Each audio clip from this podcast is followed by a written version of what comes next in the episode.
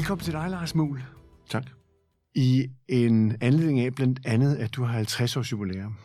Det er måske ikke så mange danskere endnu, men det får de nok snart at vide, at du er kommet med en kæmpe bog i anledning af det, der hedder øh, simpelthen Lars Muhl, Drengen, der gav den blinde sine øjne.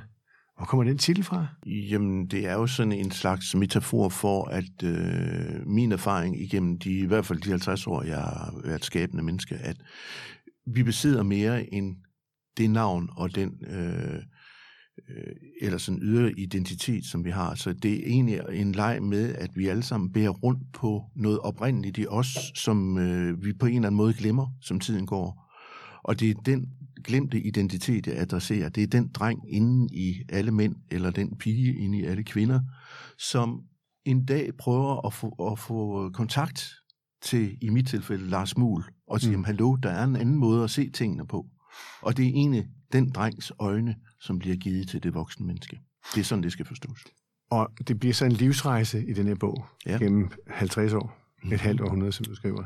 Ja. Um, og det skal vi høre meget, meget mere om. Det interessante ved det her, og den bog, som jeg nu har læst igennem stort set alt, det er, at mange af de her ting, når jeg har spurgt andre mennesker, det ved de ikke om dig. Hvorfor ved ikke ret mange mennesker og det her om dig? Jeg ved godt, at du siger, at du har solgt 80.000 bøger i eksemplarer af en bog. Men er det ikke the followers af de tanker, du har? Jamen, enhver, øh, der kører en bog, og, og måske også kører den næste bog, kan man jo sige er en eller anden form for follower. Hmm. Altså, jeg har jo også mine øh, favoritter, som, jeg, jeg, som inspirerer mig. Og øh, jeg skriver jo ikke for at underholde, men for at forhåbentlig at bringe noget ånd ind i samtalen, mm. ind i livet, ind i, i det, som, fordi det er det, jeg beskæftiger mig med. Så, så for mig er det mere et spørgsmål om, er det det, jeg synes, der har været fascinerende ved det her? Du skal regne med, at da jeg i sin tid trak mig tilbage fra musikken i 1999, så var det simpelthen fordi, at jeg, glasset var fuldt for mit vedkommende. Jeg kunne ikke være der mere. Så spørgsmålet, hvor går du så hen?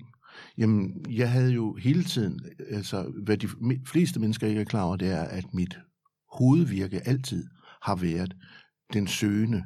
Øh, jeg har altid været et søgende menneske. Jeg har studeret de her ting, siden jeg var 15 år. Musikken har altid været sekundær for mig. Så musikken har for mig været en måde at være i verden på. Ikke? Altså, man skal jo have en identitet. Man skal, man skal have et udkomme. Hvad, hvad, hvad lever du? Hvad laver du? Jamen, jeg er musiker, ja. Og så har jeg bagved det haft det, det her studium, som har været et Connemore-studie. Ikke mm. fordi jeg skulle op til nogen eksamen eller have en eller anden udmærkelse, men simpelthen fordi det var et kald, et indre kald for mig. Sådan lige den korte introduktion her, mm-hmm. så har vi hørt lidt om det. Du taler aramæisk, mm-hmm. det sprog, man brugte på Jesu tid. Mm-hmm. Du har været i fængsel i Israel mm-hmm. sammen med gruppen Daisy. Ja. Du har pirket fra skole rigtig mange gange, ja. og været rundt omkring i de aarhusianske kirker og hørt musik. Ja. Du har sådan et forbryderregister med, at du, du slipper fra skolen, og øh, det har mærket din identitet senere for den musikalske vedkommende. Så lad os lige få lytteren til at lytte på, hvem de husker, du var. Wake up,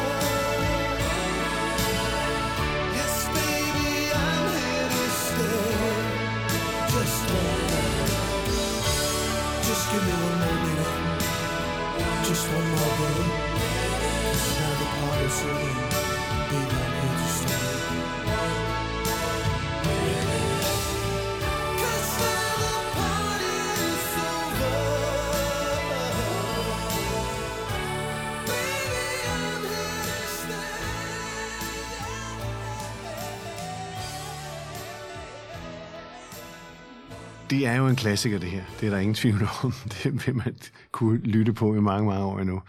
Men Lars, lige for at komme tilbage til dig, så skal du beskrive dig selv som barn. Det gør du så glimrende i bogen. Jeg vil meget varmt anbefale den her bog, for den siger jo noget om dig som barn, men hele vejen igennem i det skift, du har lavet. Og øh, som medvært har jeg i dag inviteret Jeppe Sø, øh, som har arbejdet med kommunikation og medier ganske mange år. Velkommen til dig, Jeppe. Tak for det. Og Lars har indvillet i, at du kan være med som, som medvært, fordi det kunne godt være, at to generationer ser lidt forskelligt på, hvad er det egentlig, Lars har været igennem, og hvordan opfatter vi det udefra. Det er jo fantastisk at få lov til at være den yngre generation. ja, du, du, du har jo til gode fylde 50, kan man sige. Ja, det har jeg lidt. Ja. Det har vi ikke til gode, desværre. Men øh, øh, så, så fra nu af, så er vi altså to omkring det her.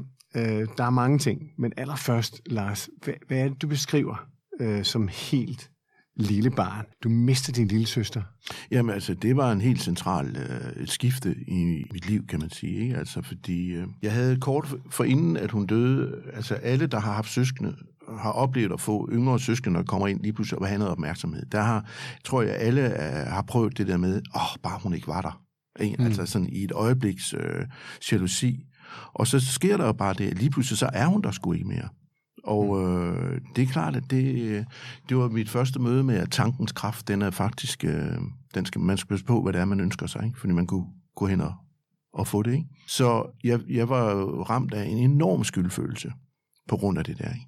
Og øh, samtidig så betød det også, at jeg, jeg udviklede en meget sær en form for, for, øh, for, hvad hedder det, når man er sådan særlig... Øh, Sensitiv. Ja, sensitiv. Ja. Altså, jeg begyndte at kunne fornemme andre menneskers smerte. Jeg kunne begynde at kunne, kunne uh, have en fornemmelse af, at de voksne, de, de, de var ikke ærlige. Altså, de, de, de sagde et, men de mente i virkeligheden noget andet. Altså, alle de der omgangsformer, der var i 50'erne, hvor man ikke, modsat i dag, hvor man jo, øh, det er en dyd at hænge sit beskidte øh, undertøj ud til tørre. Det gjorde man ikke dengang. Der foregik alting bag lukkede døre, og det skulle se bare godt ud af ud af til. Ikke? Så det var den virkelighed, jeg befandt mig i, så det, det, det, det, det gjorde mig utrolig øh, øh frustreret på en eller anden måde. Ikke? Vi skal måske lige ordne døden af din lille søster, ja. fordi hun havde en hjernesvulst. Hun, hun døde af en hjernesvulst, som man ikke kunne operere, og det var faktisk, øh, øh, hvad hedder han, jeg vil godt se, det er virkelig 68 plus, ikke? Vi sidder og kæmper med her. Ja. Øh, hvad hedder vores øh, oceanske filminstruktør? Hvad er det, han hedder? Malmros. Malmros. Det var Malmros far, der var overlæge op på, øh, på KH, eller på, på Aarhus øh, Kommunehospital, mm. og det var ham, der skulle operere min søster. Og hvis I har set filmen om ham, som øh, Malmros lavede om, så ved I, hvad det var for nogle problematikker, han var op mod. Og min søster var så en af dem, som, mm. han, øh, som gik til der. Ikke? Så, så det var øh, sådan set det scenarie, at hun, øh, mm. Jeg husker en meget, meget tydelig oplevelse af, at øh, hun havde fødselsdag, og hun havde ønsket sig en cykel. Og mine, øh, mine forældre, de havde tænkt, der er 50-50 chancer for, at hun nogensinde oplever det her. Så de tog cyklen med op og, og gav hende på ved, ved sengen. Og så det første, hun sagde, det var, den kan I godt tage med hjem, fordi at, øh, I kan godt levere den tilbage, for jeg får ikke brug for den. Hun var simpelthen klar over, at hun skulle afsted. Og det var det, der var også var rystende, ikke? Altså, og hun så samtidig var så afklaret omkring det. Og personalet rundt omkring var... Ja, altså hun var sådan en sol, altså mens hun var der, på, husker på, på, på hospitalet. Ikke? Og at, øh, dengang var det jo sådan, at overlægerne, de var, det, alt var stift, og det var et hierarki. Men på trods af det, så formåede hun simpelthen at samle øh, personalet omkring sig. De, de optrådte jo foran med gryder og pander, og det var jo både overlæge dit og overlæge dat. Ikke? Så hun havde sådan en karismatisk tiltrækningskraft, som, øh, som var unik på en eller anden måde. Og uden at skulle afsløre for meget fra bogen, så har du jo set din søster mange gange siden jo. Jeg har i hvert fald haft nogle... Jeg kan huske en af de første... Altså, da jeg var 15 år, der var jeg virkelig, virkelig i en, i en, i en forfærdelig forfatning, kan man sige. Altså, jeg var helt... Jeg, jeg kunne ikke gå i skole, jeg var sensitiv på så mange områder. Og en dag, der falder der simpelthen en bog ind igennem brevsprækken på familiens... Og det, mit navn stod på. Der var bare ingen afsender. Og den dag, der aner ikke, hvem der har sendt den bog. Og det var en bog med aforismer af en sufimester, der hedder Hasrat Inayat Khan. Og det første, jeg slog op på i den bog, det var en aforisme, der sagde noget i stil med det her. Hvis du vil gå os i møde, så vil vi bøje os og løfte dig op.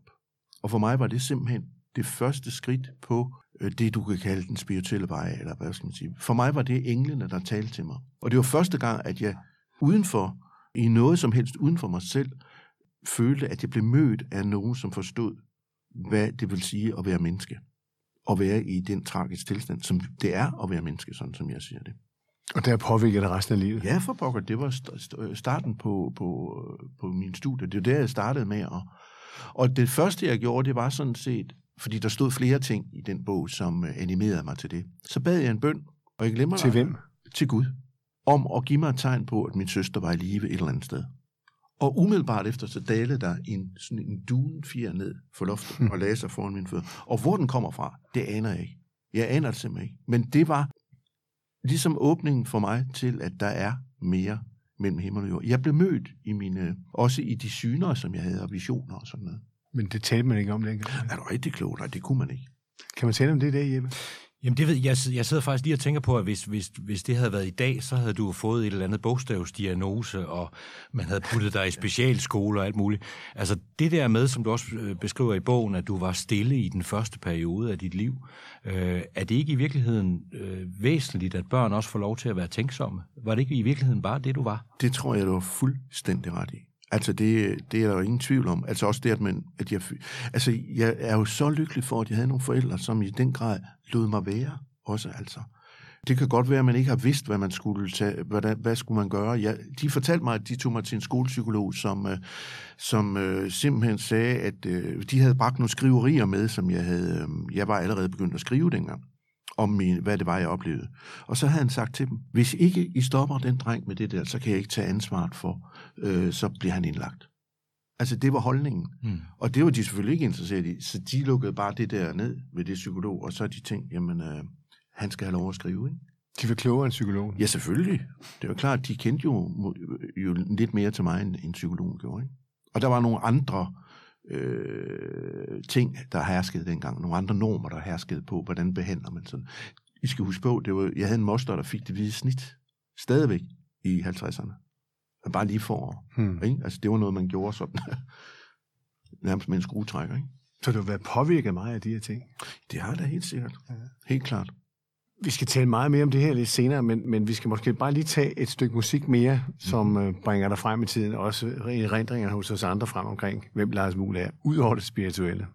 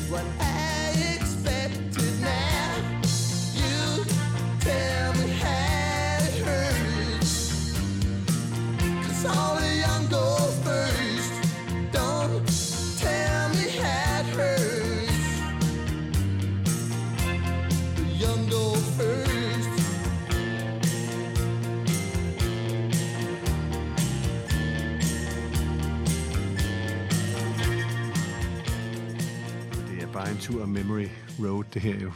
Så vi forstår, hvem vi har i studiet. Det er Lars Muhl, vi har i studiet i dag. Og øh, som øh, medvært har jeg Jeppe Sø. Og det er for ligesom at tage de to generationers syn på, hvad er der er sket, ikke med Lars Muhl, men i tiden, mm-hmm. som du har reflekteret over. Øh, du har jo også været ude sammen med dine musikere i mange situationer, som i dag ville være utænkeligt. Mm-hmm. Øh, hvorfor valgte I med Daisy at tage til Israel af alle steder? Altså, du skal regne med, at det var i 1969, Ja. og der var der ikke noget, der hed øh, festival om sommeren. Mm. Det vil sige, at et hvert band, som ikke skulle stå på en blokvogn, og det gjorde kun Dansk Top, mm. så med respekt for sig selv, så, så, skulle man, så måtte man over somre og vente på, at sæsonen startede. Så fik vi en kontrakt, en tre måneders kontrakt øh, igennem en københavnsk øh, manager i Israel, hvor vi skulle spille i tre måneder. Hmm. Så det var egentlig grunden til, at vi gjorde det. Så vi pakkede en bil og kørte ned igennem øh, et sønderskudt Jugoslavien og ned til Grækenland. Tog færgen over der, øh, to døgns tur til Israel og var der i tre måneder. Men I blev jo ikke bare på festivalerne i tre måneder. I blev også låst ind i et fængsel. Jamen altså, Hvad skete det var jo en tid, hvor at øh, vi som ungdomskultur var meget søgende på den måde. Altså, vi ville udvide bevidstheden. Vi røg ikke has for at, at blive skæve, altså og, og glemme alting. Tværtimod, altså, der var et andet sigte. Det var ikke for at be, blive bevidstløse, men for at blive bevidstgjorte. Så der blev eksperimenteret på kryds og tværs, og mange af dem, som sidder og hører den her udsendelse, har måske også nogle kære minder fra dengang. Men øh, så det var egentlig bare årsagen. Det var ikke, fordi vi var som, så, noget specielt i den forstand. Vi befandt os i et land, hvor has var meget let tilgængelig, og hvor alle røg det. Og hvis vi ikke havde set noget has, inden vi kom i fængsel, så så vi i hvert fald så meget af det inden i fængsel, at det var fuldstændig surrealistisk, at vi sad der. Men vi sad der altså i otte dage. Hvordan var det? Jamen, det var en, jeg vil sige, det var, jeg vil faktisk ikke have været den oplevelse for uden. Altså, du kommer ind et sted for det første, hvor der er, du skal med, vi var jo 18, 18 år, ikke? Blåøjet, lyshåret, langhåret, og kommer ind i et fængsel, der er fyldt med homoseksuelle, øh, voldsforbrydere osv. osv. Altså, det var ligesom at blive kastet for løverne, ikke? Hmm. Heldigvis så var vi så sammen, så vi sad i den samme celle. Men øh, der var et hul øh, til at forrette din nødtørft, og så var der en stenbriks, så var der en, en øh, hane med koldt vand, og det var det. Og så var der gårdturene, hvor man så bliver linket sammen to og to, og øh, øh, kommer ud i et miljø, hvor man bare altså er, skal passe på hinanden i verden. Hmm. Hmm. Så det var, en, en, det var der, hvor, hvor drengene de blev til en form for mænd, kan jeg sige. Var I godt klar over, at I kom ud igen? Altså, så Det vidste vi ikke noget om. Nej. Jeg fik at vide, vi- at vi, det første, den første, jeg blev linket sammen med til den første morgentur, han, han, de havde hørt uh, historien om, hvem vi var, hvor vi kom. You'll get 10 years. Så, Hmm. Nå, okay. Og Freddy Vetland Hansen sad jo, var i Libyen taget i Tyrkiet, der havde fået 30 år. Og vi kendte jo ikke noget til retspraksis dernede. Så. Men heldigvis, så, øh, da vi så kom for retten øh, otte dage senere, så brugte man den øh, begrundelse for, at selvfølgelig vores alder, at vi ikke var så gamle, men at danskerne havde hjulpet jøderne under krigen. Det var faktisk noget, man, øh, man lagde vægt på. Ikke? Så vi fik en bøde og en betinget dom. Og det var det. Men du vendte tilbage til Israel mange gange siden. Ja, det jeg gjorde jeg, fordi øh, da vi, tog der, da vi skulle hjem derfra, der, øhm, der græd jeg simpelthen, altså helt bogstaveligt, øh, fordi at jeg hørte til der. Ved du, hvorfor du gjorde det? Ja, det ved jeg godt i dag, men det gjorde jeg jo ikke dengang. Men jeg, jeg, jeg følte bare en enorm... Øh, der, jeg hørte hjemme der. Ikke? Hvorfor? Jamen, jeg har åbenbart nogle rødder der, som øh, ikke er til at sådan... Altså, i din bog skriver du, jeg hedder Lars Muhl, men jeg kunne godt have heddet Ja. noget andet. Ja. Hvad mener du med det? Jamen, jeg mener jo stadigvæk, at vi har, som sagt igen med drengen der i, i en mente, at der, vi har nogle, nogle skjulte identiteter, som måske har et andet, øh, som skulle have et andet mærke for ligesom at løsrive os for den, vi er så fastgroet i. Ikke? Altså, jeg er, ikke, jeg er jo ikke noget, jeg tror ikke på inkarnation. Jeg ved, at vi har flere liv. Så øh, derfor øh, øh, kunne det jo være, at det havde noget at gøre med en, nogle tidligere tilværelse, der, der knytter an til det område, til det land. Hvad betyder religion egentlig for dig, inden du, du tog dig ned? Jeg kommer jo fra en arbejderkultur, hvor der overhovedet ingen øh, religiøs baggrund var. Men jeg har altid været religiøs, kan man sige. på Altid øh, haft et forhold til Jesus-skikkelsen. Og øh, så det var jo også... Øh, altså, du ved, at man kommer til Israel, og lige pludselig finder ud af, at den ene dag spiller du i Nazareth, den næste dag i Bethlehem, den næste dag ved Genesarets sø, og så i Jerusalem. Altså begynder der lige at gå en pros op for dig. For fanden, det var her, det foregik, ikke? Mm. Så det er den, øh, det er den tiltrækning, jeg har på det. Ikke?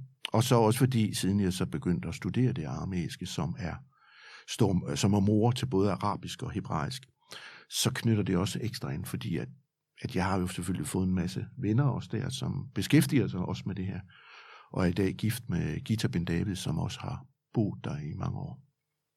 Men tror du, at den tur med Daisy og fængslet, er det, der lagde kimen til, at du skulle have med Israel at gøre? Ja, det er klart. Og Altså, det er det var, der fik jeg åbent op for, hvad, hvad er det her for noget? Helt sikkert. Det er der ingen tvivl om. Talte du med nogen om det dengang? Jamen, det der var sært, det var, at øh, på et tidspunkt, mens vi, Daisy var dernede, så øh, om dagen havde vi jo fri, og den lejlighed, vi havde, vendte ud til en, en, en vej, hvor der lå en skole overfor. Og jeg var kommet til at kende en ung dreng, der hed Simon, på 13 år, som på en eller anden måde var en gammel sjæl. Og vi var fuldstændig på bølgelængde. Altså, og altså via ham øh, fik jeg på en eller anden måde åbnet op for, for den forbindelse på et dybere plan. Altså, det var en meget sjælden forbindelse. Så, ja. Jeppe, du arbejder med kommunikation i dag, og samfund og samfundsdebat. Hvor mange hører du tale om reinkarnation, og du ved det, Lars, at der er inkarnation. Er det, er det et emne, der man kan tage op sådan almindeligt i dag? Mm, jamen, det tror jeg i virkeligheden, det er, fordi vi er jo søgende stadigvæk. Altså nu, nu sagde du før det der med, at man i, i, i ungdomsoprørets tid var søgende, men det er vi jo i virkeligheden stadigvæk. Vi ved bare ikke, hvad vi leder efter. Men du ved det.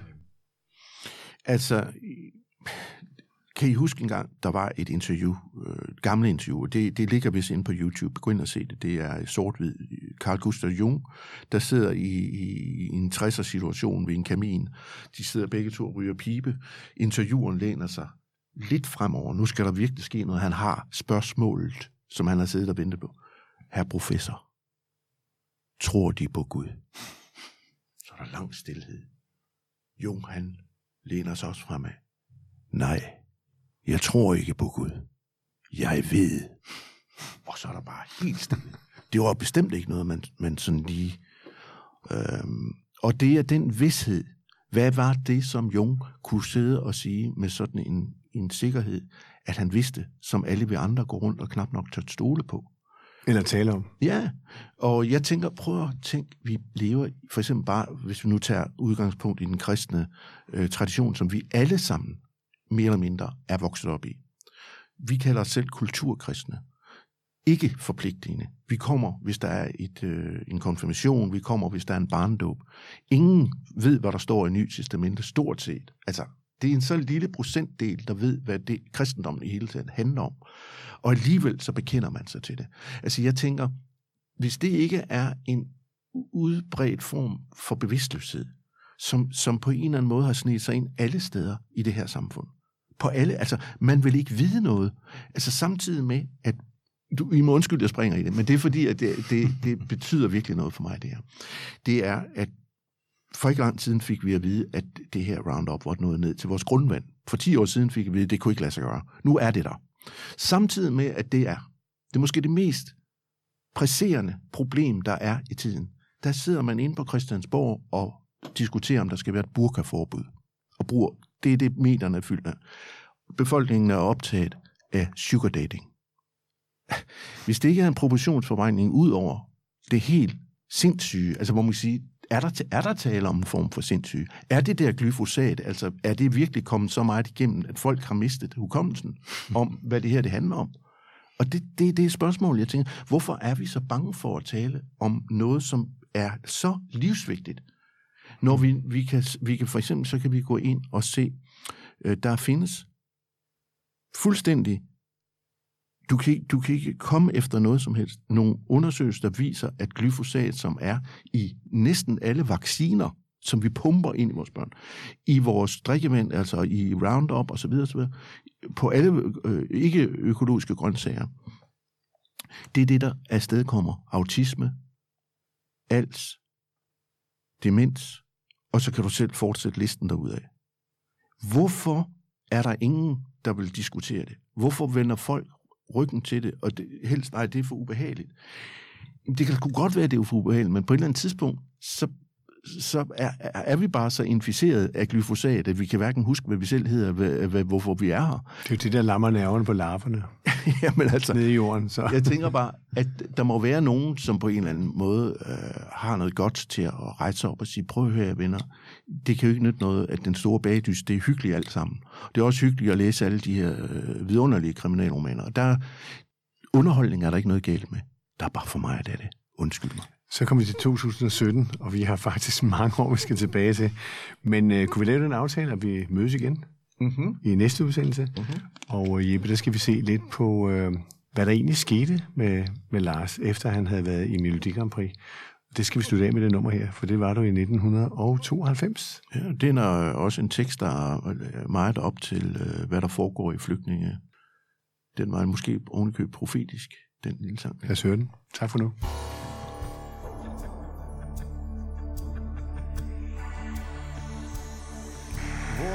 Min søster? Hvor er min bror? Kan nogen sige mig, hvor kærligheden bor?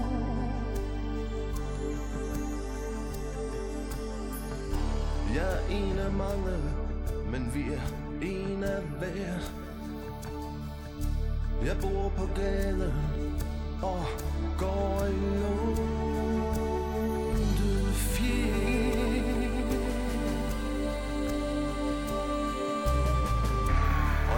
Og spørgsmål, ingen forstår. Europa bløder, mens vi bare går